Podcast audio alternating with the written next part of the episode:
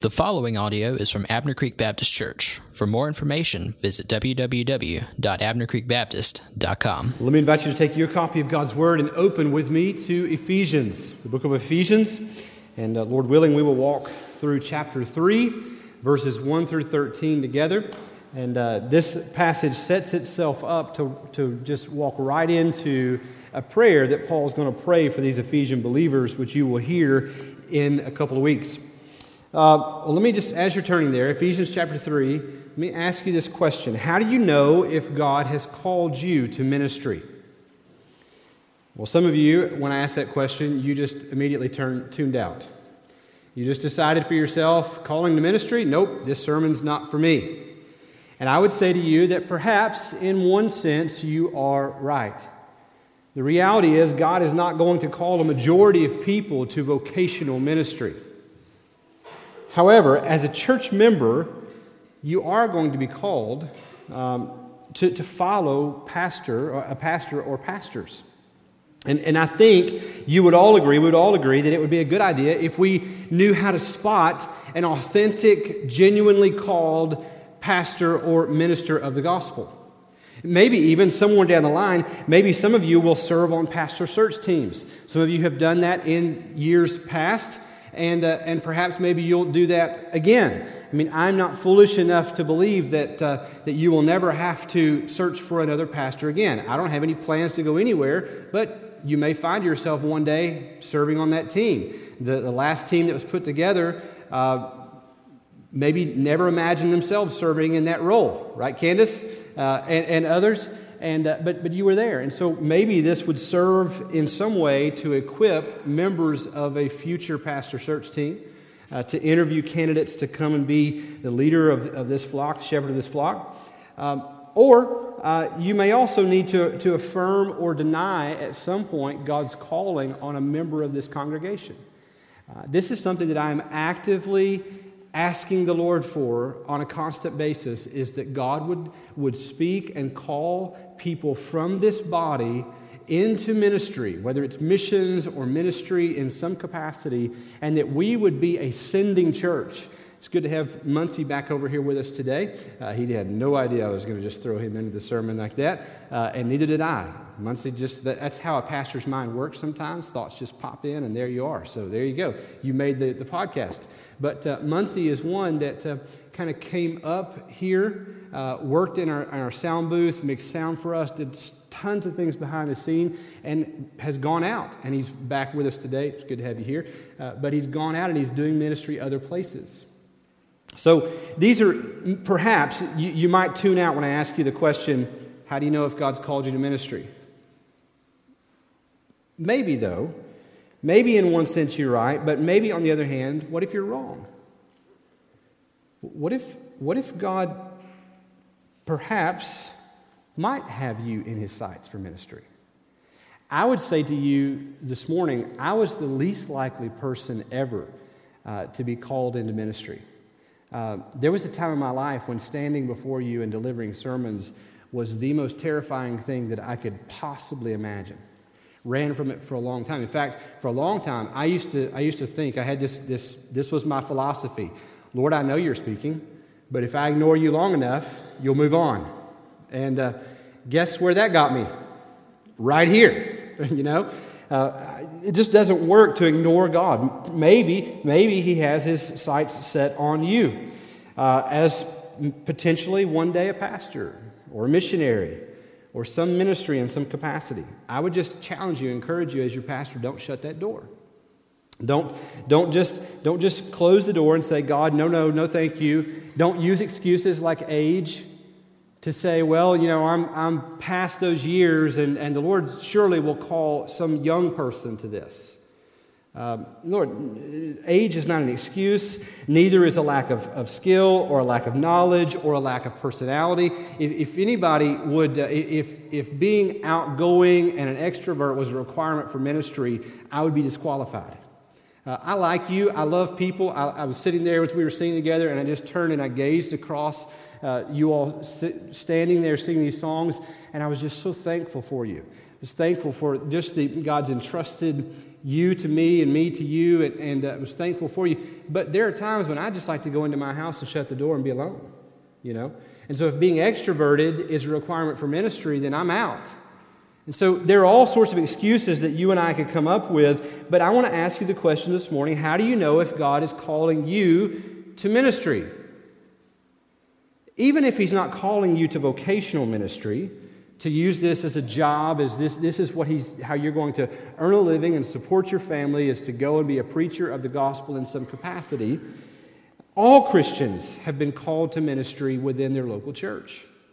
This is made clear in the book that we are in. And in a few weeks, we will look at Ephesians chapter four, verses eleven through twelve. And in those verses, it says, he gave the apostles, the prophets, the evangelists, the shepherds, and teachers to equip the saints for the work of ministry. And I told you last week, in Christ, we're all saints, right? And so the work of ministry is given to every single believer in the context of local church. I, I looked this up, and uh, and I think this is accurate. There are all sorts of one another commands in, in the Bible, in the New Testament. Yeah, as near as I can tell, there are fifty-nine new or one another commands in the New Testament. How we're to serve one another, how we're to love one another, how we're to, to lay down our own rights for one another, right? And so all of this points to the fact that each and every one of us, whether we're called to vocational ministry or not, are called to ministry because we are saved and we are members of a church. Beyond just in the local body, we're called to ministry. I think there's also this calling on every single believer in, in the community in which they live. Whether it's to their neighbors or to the nations, we are all called to make disciples. Uh, we've been given, Second Corinthians chapter five, verse eighteen tells us what, what's called the ministry of reconciliation, meaning that you and I are the ones God will use to reconcile people to himself. And each and every one of us have been placed into a neighborhood or a job or, or to a life setting where we have opportunities to make disciples where he's placed us. We also have opportunities to make disciples of all nations. Maybe you say, well, that's not me. I could never do that. That's probably for those that uh, that were mentioned in the Bible or, or mentioned other places, or for those really spiritual Christians, but not for me. And I would simply point you to the Great Commission in Matthew twenty-eight. Verses eighteen through twenty says, and Jesus came and said to them, all authority in heaven and on earth has been given to me. Go therefore and make disciples of all nations, baptizing them in the name of the Father and of the Son and of the Holy Spirit, teaching them to observe all that I have commanded you. So for those that say the Great Commission is only for a certain select few or only for the apostles, right there in the Great Commission, they were instructed to teach others to obey everything that they had been commanded. I've said this to you before, but this is a this is an ongoing, perpetual mission. It is handed down to every single believer. Spurgeon said this: every Christian is either a missionary or an imposter. It cannot be that, that there is a high appreciation of Jesus and a to- totally silent tongue about him. So every single one of us in some capacity is called to ministry in some way. You may not ever be called to stand in, in, in, in a place like this and deliver sermons, but you are called as a believer of God to make disciples, to serve one another, right? And so that's what I want us to get to today. In our passage, I'm getting ready to read, uh, Paul Is, is about to pray for them in verses fourteen forward in chapter three. And, but he starts the prayer right here. He's, he begins, and he does what Paul oftentimes does, is he starts and then sees a squirrel and chases the squirrel, right? And so most of this passage today is this sort of diversion from his prayer. He begins his prayer, and I think it's a Spirit-ordained squirrel that he chases, right? Okay, so this is not like we're saying, well, this is less important than the prayer. I think what Paul is trying to do here is endear himself to the Ephesian believers as he gets ready to pray for them. So let's look at our passage today. Ephesians chapter three, beginning in verse one. For this reason, I, Paul, and this is where he begins to go off on a, on a tangent. I, Paul, a prisoner for Christ Jesus on behalf of you Gentiles, assuming that you have heard of the stewardship of God's grace that was given to me for you, how the mystery was made known to me by revelation, as I have written briefly. When you read this, you can perceive uh, my insight into the mystery of Christ, which was not made known to the sons of men in other generations, as it has now been revealed to us, to, to his holy apostles and the prophets by the Spirit. This mystery is that the Gentiles are fellow heirs, members of the same body, and partakers of the promise in Christ Jesus through the gospel. Of this gospel, I was made a minister, according to the gift of God's grace, which was given to me by the working of his power.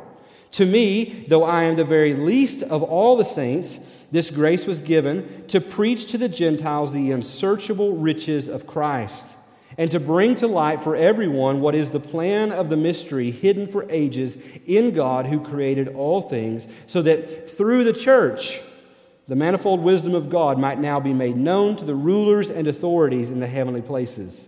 This was according to the eternal purpose that he has realized in Christ Jesus our Lord, in whom we have boldness and access with confidence through our faith in him. So I ask you not to lose heart over what I am suffering for you, which is your glory. And then he goes into his prayer. When I started this sermon, when I studied and when I was organizing this, there are a number of different ways I could go. I think one of the things, though, that, that just began to really jump out is God's call to make every one of us a minister in some capacity, and then Paul lays out these marks of ministry. What makes a minister? And so the title of this sermon today is Six Marks of a Minister. Now, I want you to know this started as ten marks of a minister, went to nine marks of a minister, went to seven marks of a minister yesterday, and then as of today, it's six marks of a minister, because I realize ten's a lot. Okay, so uh, we're going to hopefully work our way through these and uh, and see God speak to us through this. First off, what's the first mark of a minister? Number one is a willingness to suffer on behalf of others. It's a willingness to suffer for the sake of others. This is what he says there in verse one. For this reason, looking back to what we've just covered in chapter two, for this reason, I, Paul, a prisoner of Christ Jesus on behalf of you Gentiles. At, at the time that Paul is writing this, he was literally a prisoner. He's literally in chains. He's not just speaking in this sort of poetic language, a prisoner of Christ. He's a prisoner here. Uh, he could, you know, Acts twenty-one tells the story where God called Paul to preach to the Gentiles. As as God as Paul goes out and he begins to preach the gospel to the Gentiles, well, naturally, Gentiles begin to be saved. Well, as Gentiles begin to be saved, Jewish believers begin, I mean, rumors begin to swirl. And Jewish believers begin to say things like, Paul teaches against our customs. What is this Paul doing? And so Paul comes to Jerusalem. At the council there of, of, of Jerusalem elders, he is encouraged to try to squash some of these rumors by going to the temple. And when he goes to the temple, he is right away mobbed by angry Jews who are confused and have misinformation about him. And it's because he followed the calling of God on his life that he winds up in prison. When he's mobbed by those Jewish believers, he's actually rescued there in, in Acts twenty-one by a Roman uh, official, and that meant for him that he would be imprisoned, and that's how we find him today. He's writing this as a prisoner for following God's call on his life. And Paul could actually say that he was a prisoner, but notice he does not say, I, Paul, a prisoner of Rome. He does not say, I, Paul, a prisoner of Jewish zealots. Instead, he says, I, Paul, a prisoner of Christ Jesus. He doesn't see the literal chains as what's holding him in, in that place. Instead, he, he sees himself motivated to subject himself to suffering on their behalf because he was a prisoner of Christ. And this is what genuine salvation does. Christ frees us, frees us from the bonds of sin and self and Satan. We saw this back in Ephesians two, those first few verses, where we were we see that we were we were really enslaved to the world, the flesh, and the devil, right? And Christ sets us free from that only to capture our hearts for Him. We're able to suffer for others because not, not because, hey, we just got to do this thing. I mean, I would be lying to you if I just wake up every single day giddy about having to come and, and preach a sermon.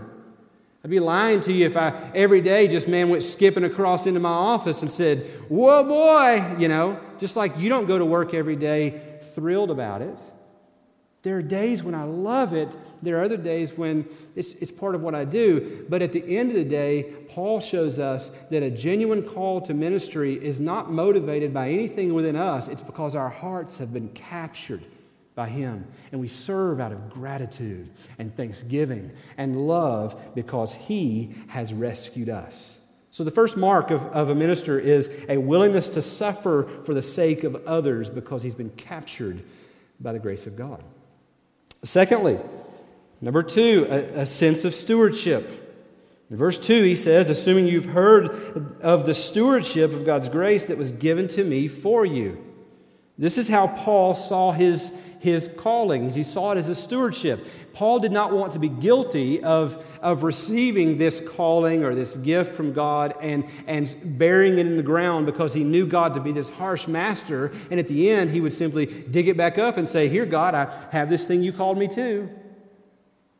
Paul didn't want to be guilty of that.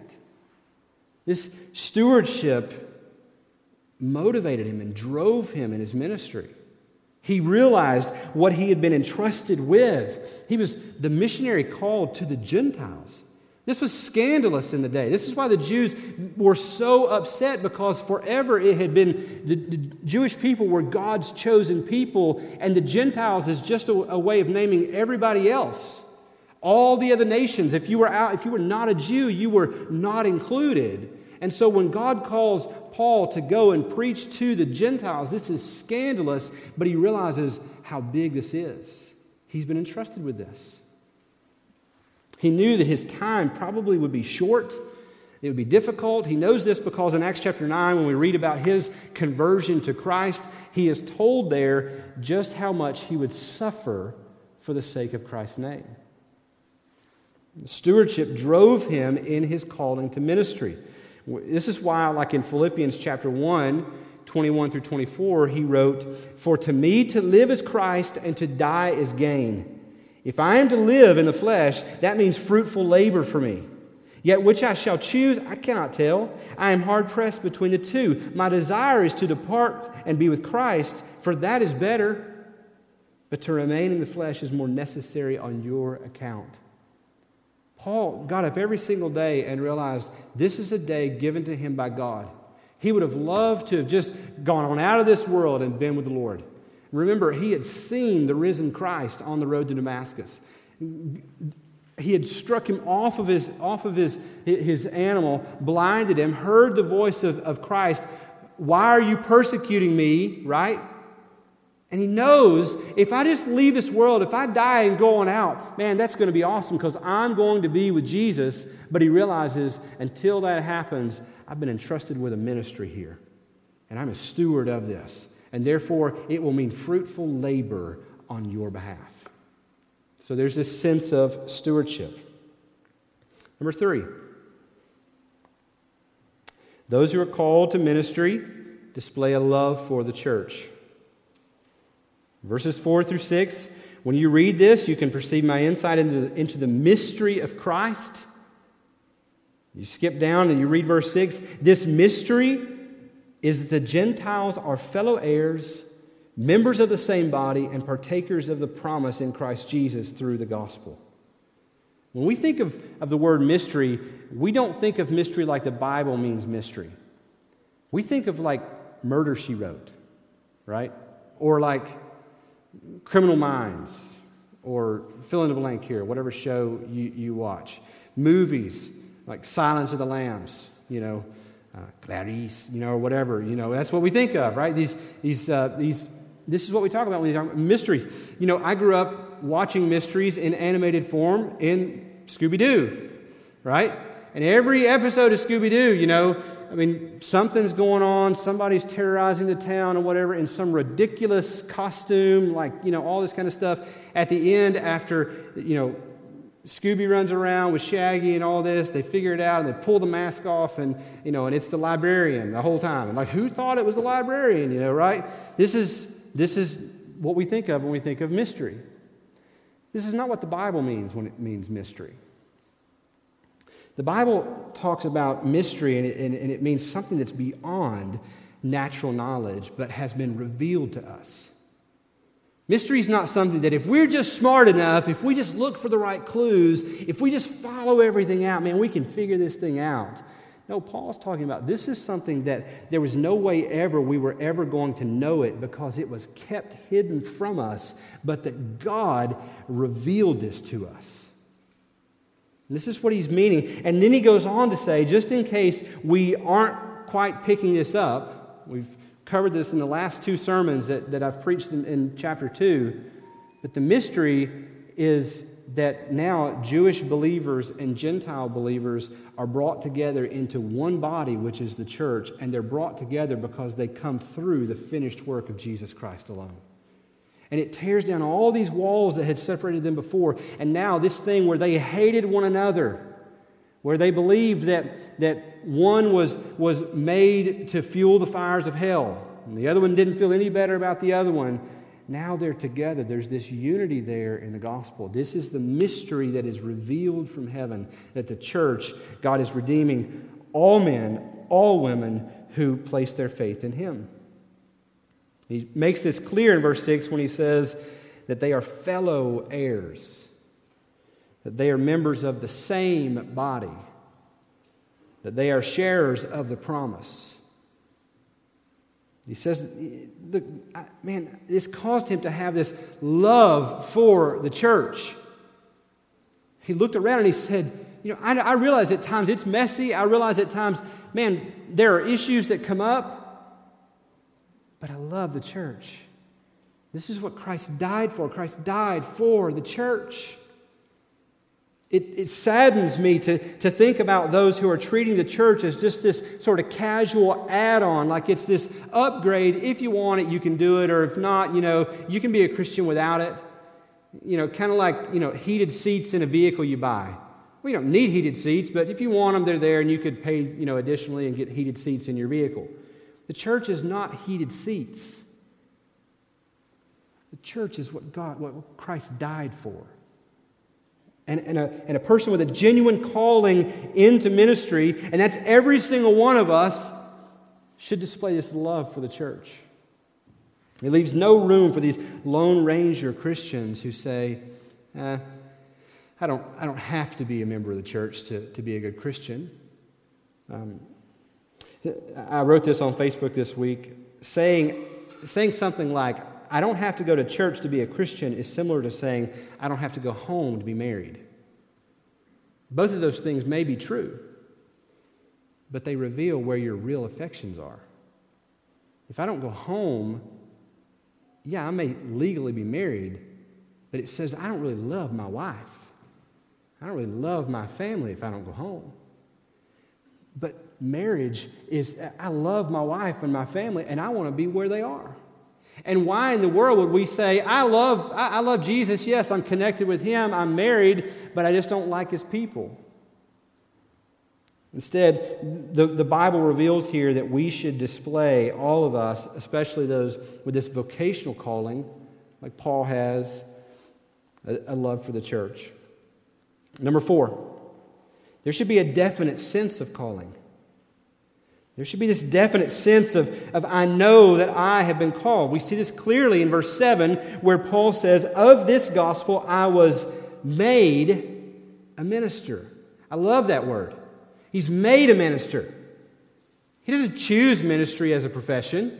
He's made a minister. I mean, when people heard that Saul, now Paul, was now preaching the gospel, that he had been saved and he was now preaching the gospel, their first reaction was, they laughed. They laughed at this idea. And when they realized that it was serious, they quickly went from laughter to now fear. They thought this was a trick.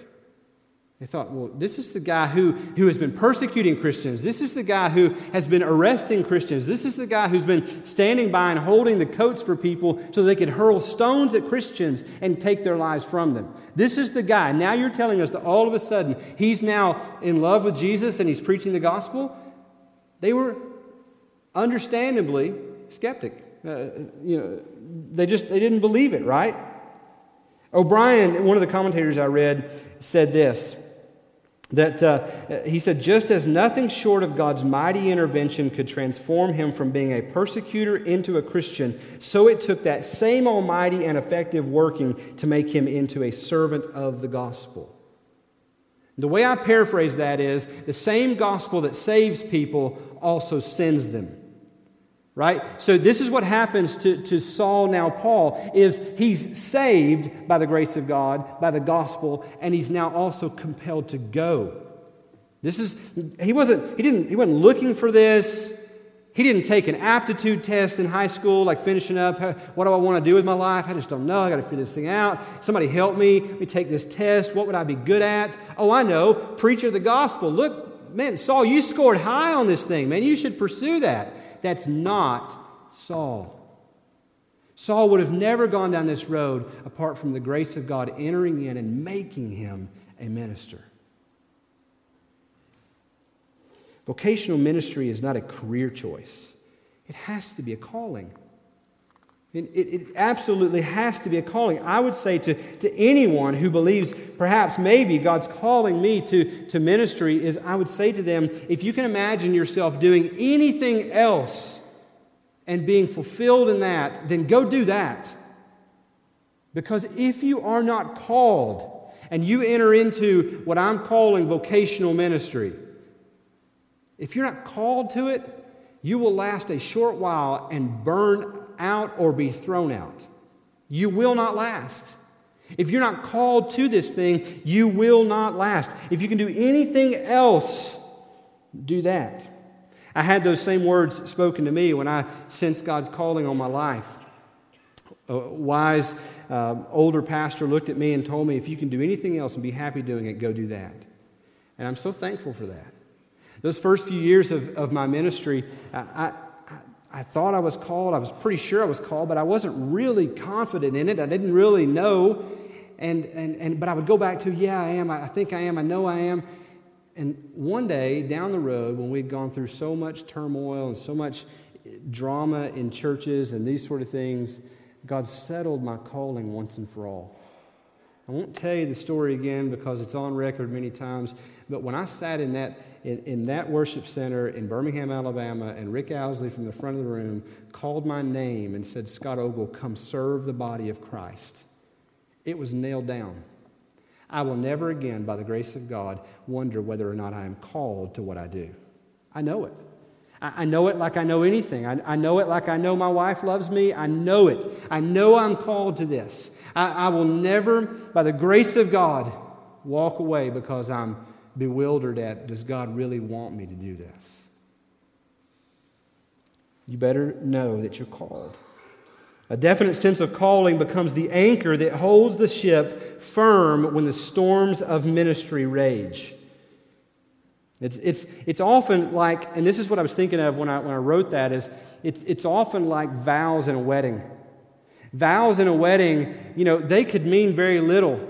But if the two people standing there in the wedding, in that ceremony, if they mean what they say and they're vowing these things, then later on down the road, six months in, when the dinner is burnt again and the socks are laying all over the floor and there's toothpaste like down in the bottom part of the tube, but there's nothing up at the top, you know, and you just want to say, forget this, I'm out of here. Vows become this anchor that you go back to and say, no, no, we said, for better or worse,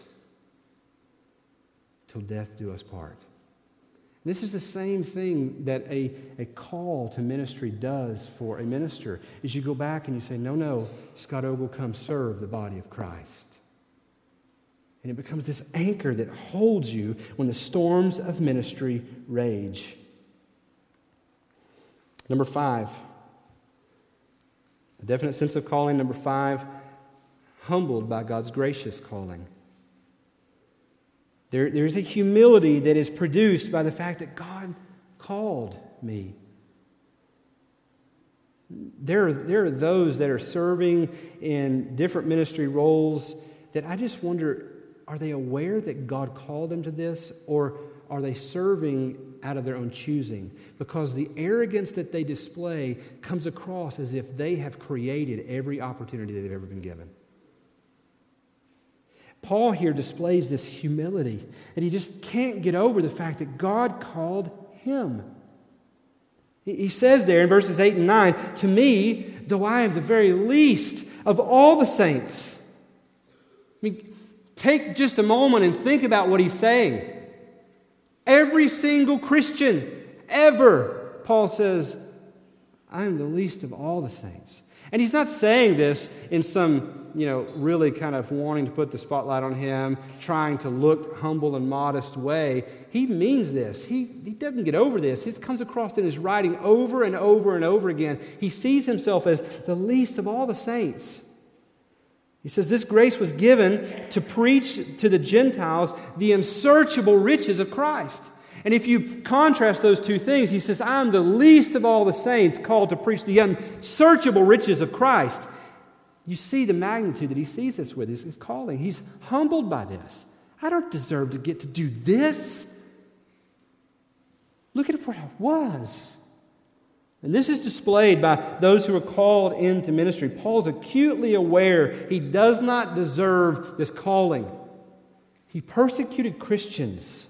He imprisoned them. He's the one who's standing by when the very first Christian is martyred.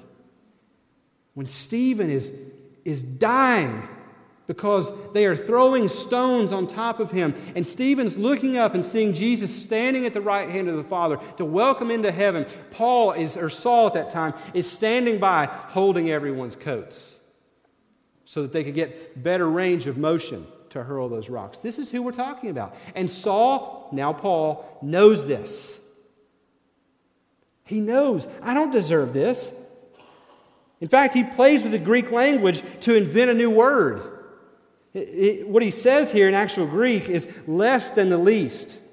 It, it would be something like the leaster. You know, I mean, you say things like that and people just go, hmm, you know, I know where he went to school or whatever, you know. Or he didn't go to school. The leaster, you know, this is what he's saying. I, he's, he's just searching, grasping for some way to convert, con, to convey. See, I just did it. You know where I went to school, right? To convey just how undeserving he is. I'm the least of all the saints. His view of himself doesn't get better. In First Corinthians fifteen nine, he says, "I'm the least of the apostles." And in First Timothy chapter one, fifteen, he says that he's the chief of sinners. He was aware of this. He was aware, and he never got over where God had plucked him from and just the incredible task that he had been called to. There was this humility that just, just exuded from him. You know, and this is true of all of us. In whatever capacity of ministry God's called us to, none of us deserve to be able to join with the infinitely glorious creator and sustainer of all that we know, the one who redeems the world to himself and will be the, the object of worship through all eternity. None of us has the privilege, the right, to join him in what he's doing. You know, years ago, I, I grew up, I was a kid of uh, born in, in the middle seventies and grew up kind of in the eighties. And Michael Jordan was the thing back in the eighties, right? Michael Jordan, Chicago Bulls. He's the GOAT. I mean, he's just it, you know. And and he was he was it. There was one night Michael Jordan's playing, and and he scored sixty-nine points, sixty-nine points in one game.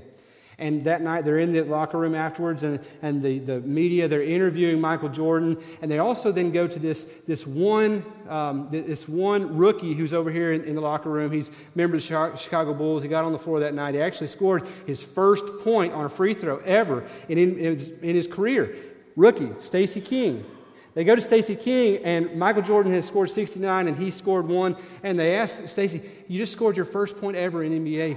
How do you feel?" And, and Stacey, tongue-in-cheek, looked at the reporter and said, "I'll always remember this as the night that Michael Jordan and I teamed up to score seventy points." in a small way, it's how we should view our responsibility in this. Our part in this is small. But what we are called to is huge. We are called to this huge task, and we don't deserve it, but God calls us to it. We get to preach the unsearchable riches of Christ to our neighbors and to the nations. The, the word unsearchable there is a word that means too vast to explore, too deep to fathom, right?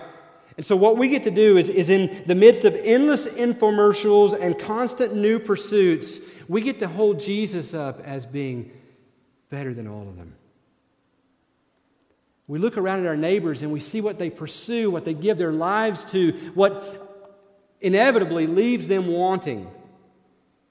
And we have the privilege to hold Jesus up as better, infinitely, unsearchably better. This is the task we've been called to. Number six. The sixth mark of a minister is this driving desire for God's glory. In verses ten through thirteen, there's this revealed here, this driving desire for God's glory.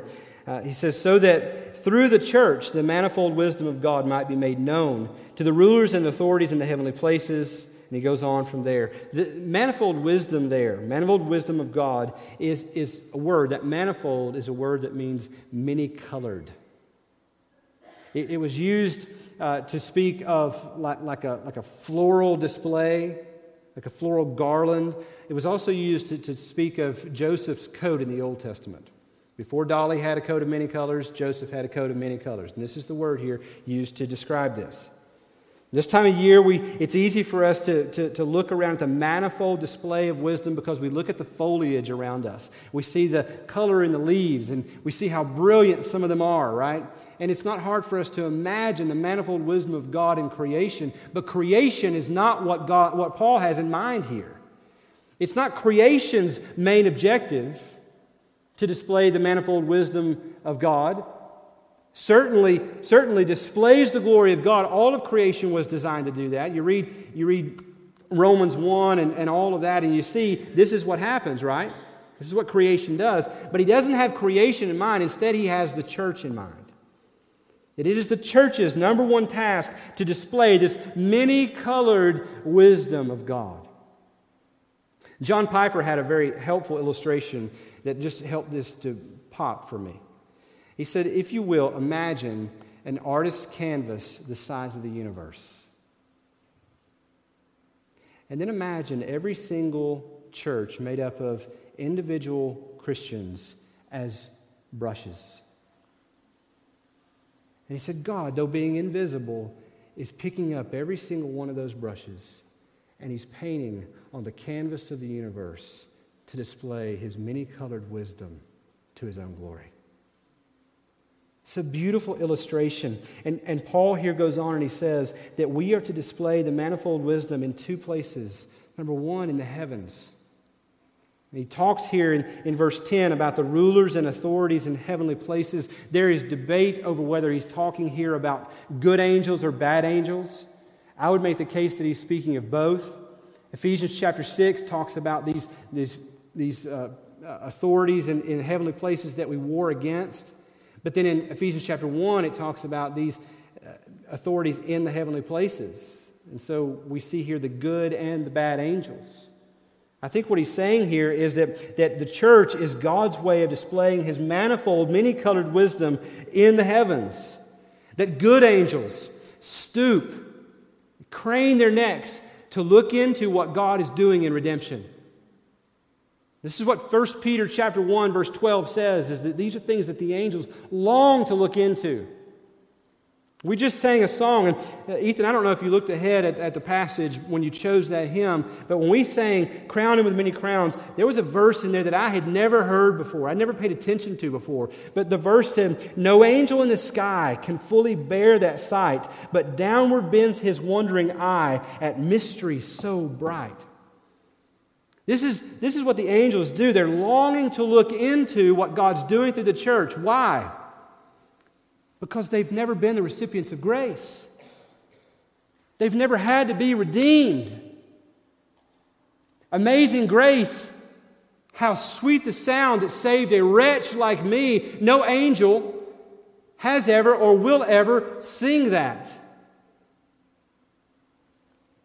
They long to look into this. God has not completely revealed His complete plan for redemption to them, so they, they, they sit on the edge of their seat and they long to look into this thing like you and I when we know there's a new episode of our favorite T V show. We make sure we're home. If we're not going to be home, we make sure that thing's recorded, right? Netflix. My Wi-Fi signal at the house is not very good, and so I don't get to do Netflix. But man, this is this is the way the angels work. So they look and they look, they don't want to miss anything. They look at one another and you say, did you see what God did there? Did you see that coming? They look and they say, they see all the people from all the different backgrounds, all the different races, all the different ages all together, and they look and they say, how in the world did God do that? The angels are amazed. But on the flip side of this, those bad angels or demons, they're shocked when they look at the church. They're not amazed that it erupts in this glorious praise of God. Instead, these demons look in at the church and they are shocked. And they are confronted with their own doom. Because what they thought they were victorious in at the cross, that they were able to kill Jesus and enslave humanity forever, they look at the church and they realize it didn't work. Look at the church and they realize our plan failed. Our greatest victory was actually our greatest defeat. And this is what he's saying here, is that when you and I live out what God's called us to, this calling to ministry, whether we are vocational ministers or whether we are members of a congregation that serve one another and minister as God's called us, that the angels in heaven and that the angels that are bound for destruction are either amazed or they are shocked and saddened. But also we're called to, to display this manifold wisdom of God, not just in the heavens, but in the church. In verse thirteen, this is where Paul finishes up, and he, he encourages them that, hey, just because I'm in chains, don't lose heart. You keep going. To which I would say to you, as we persevere in faith, Christians and non-Christians alike will see the manifold wisdom of God.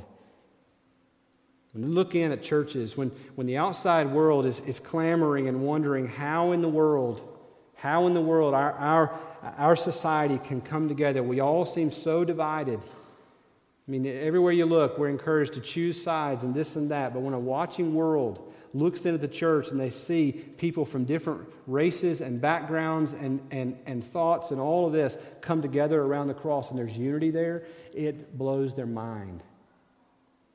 When you and I as believers come together, we see the manifold wisdom as we persevere in faith, when we choose to suffer to follow Christ rather than choose comfort to walk away from Him, we see the manifold wisdom of God displayed.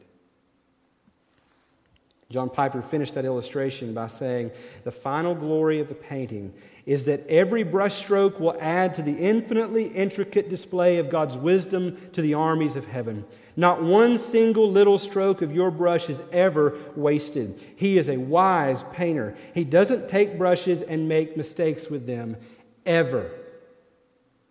So maybe right now you're feeling like your life is insignificant, it doesn't matter, the thing God's called you to is so small that if you didn't show up to do it, it wouldn't make that big a deal.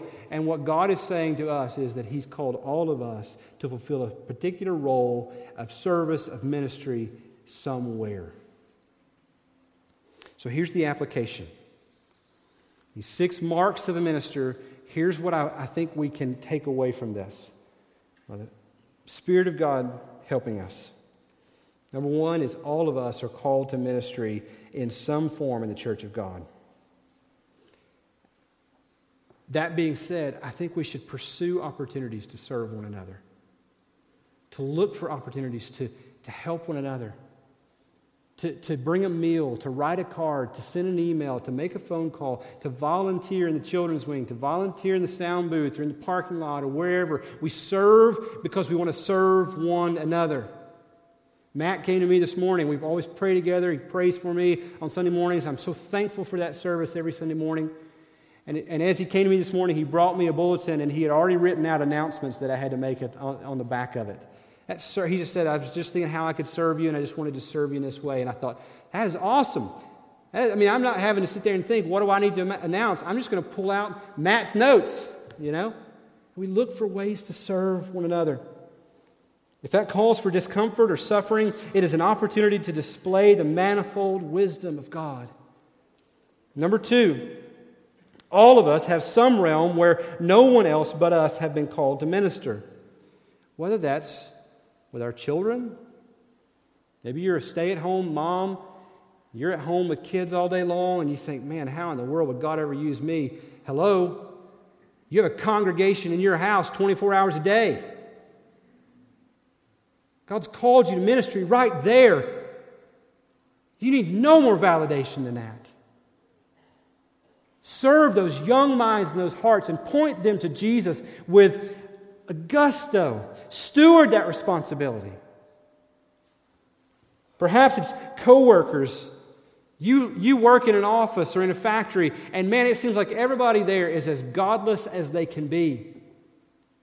And, and you feel very alone, and you think, what in the world could I do? Man, you have a congregation right there. It doesn't mean that you ignore what your boss tells you about what you can and cannot do and just, just begin to preach to them anyway. You do that long enough and you'll be fired and you'll be out of there. We're called to be wise, right, in the way that we would go about this ministry. But there are opportunities there. Man, I'm talking to, to people who have moved around the world, who are living in Africa right now, who are actively searching for people, you know? I mean, it's it's it's. I mean, this is unreal.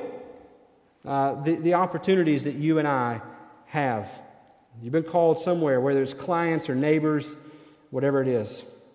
Steward that as a gift from God. And then third is this: some of you will actually be called out by God as vocational ministers, and this excites me.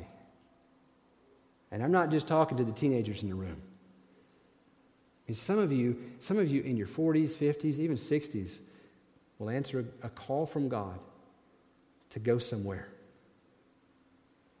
to take on a new career, to walk away from what you've, you've spent your whole life doing because He's called you to it.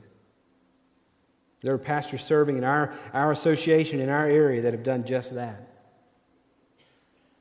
Here's what I think you and I should do as a congregation. I think we should pray for it.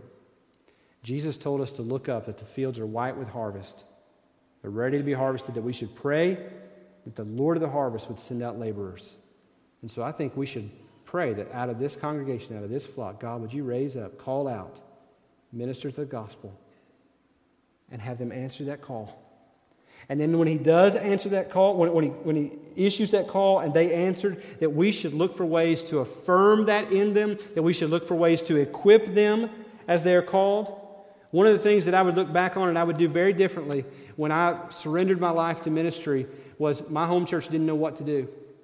My home church, I went to the pastors there, and I'm thankful for them, and, and honestly, they meant well, but they, they did not handle it the right way. They simply said, well, you should start looking for a church.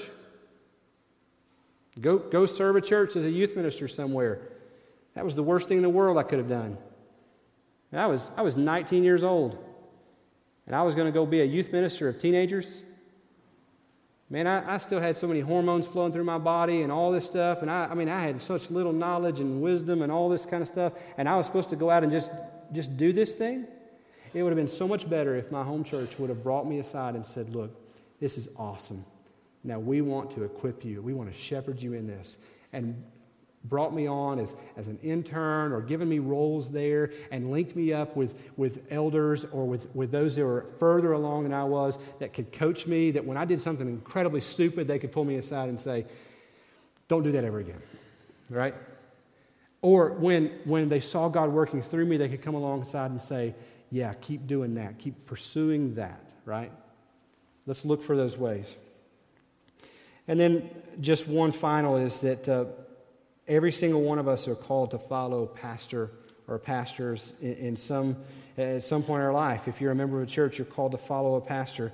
And I would just encourage you to follow those whom God has given you to care for you. This feels a little odd for me to be saying this to you because I am that one, okay?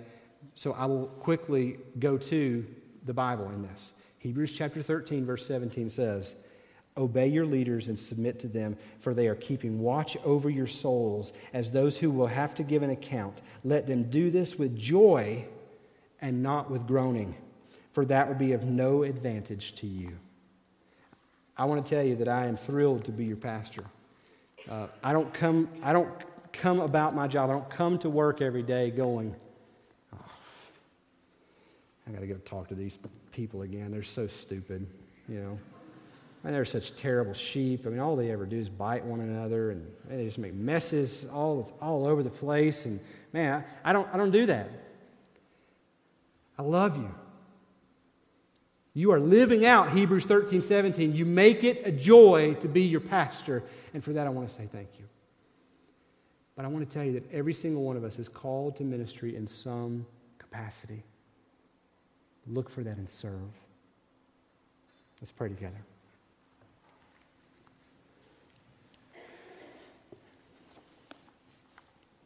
Jesus, I thank you for Lord, inviting us to join you in what you're doing. Lord, that you are redeeming people to yourself, that you are restoring all of creation, and that all who will ever believe in you, Lord, will be saved. God, thank you that you invite us to join you in that work. Lord, I pray, God, that each and every one of us, Lord, would take what we've heard today, and God, that we would respond as you lead. Lord, would you glorify yourself in this?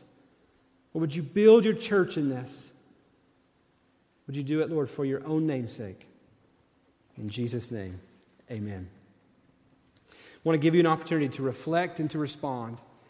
Perhaps today God's called you specifically to some task.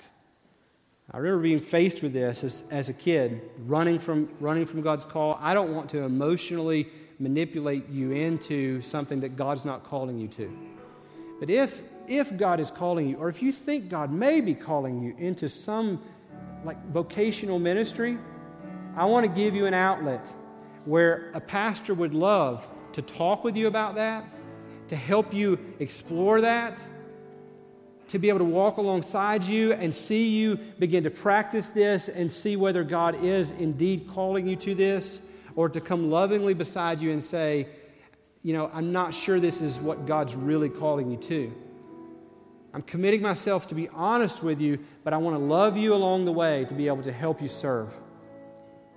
Perhaps you're here and you're just a church member and, and God's not going to call you to vocational ministry, but man, you're aware today that He has called all of us to serve one another, to serve in some capacity.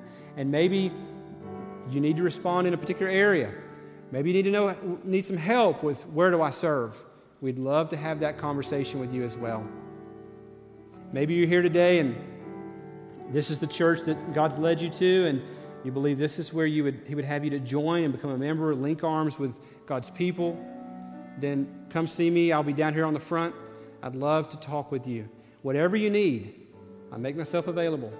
But you don't need a mediator. You don't need me to go to the Lord. You go through Christ for that. So reflect and respond as He leads. This time of teaching is brought to you by Abner Creek Baptist Church. For more information, visit w w w dot abner creek baptist dot com.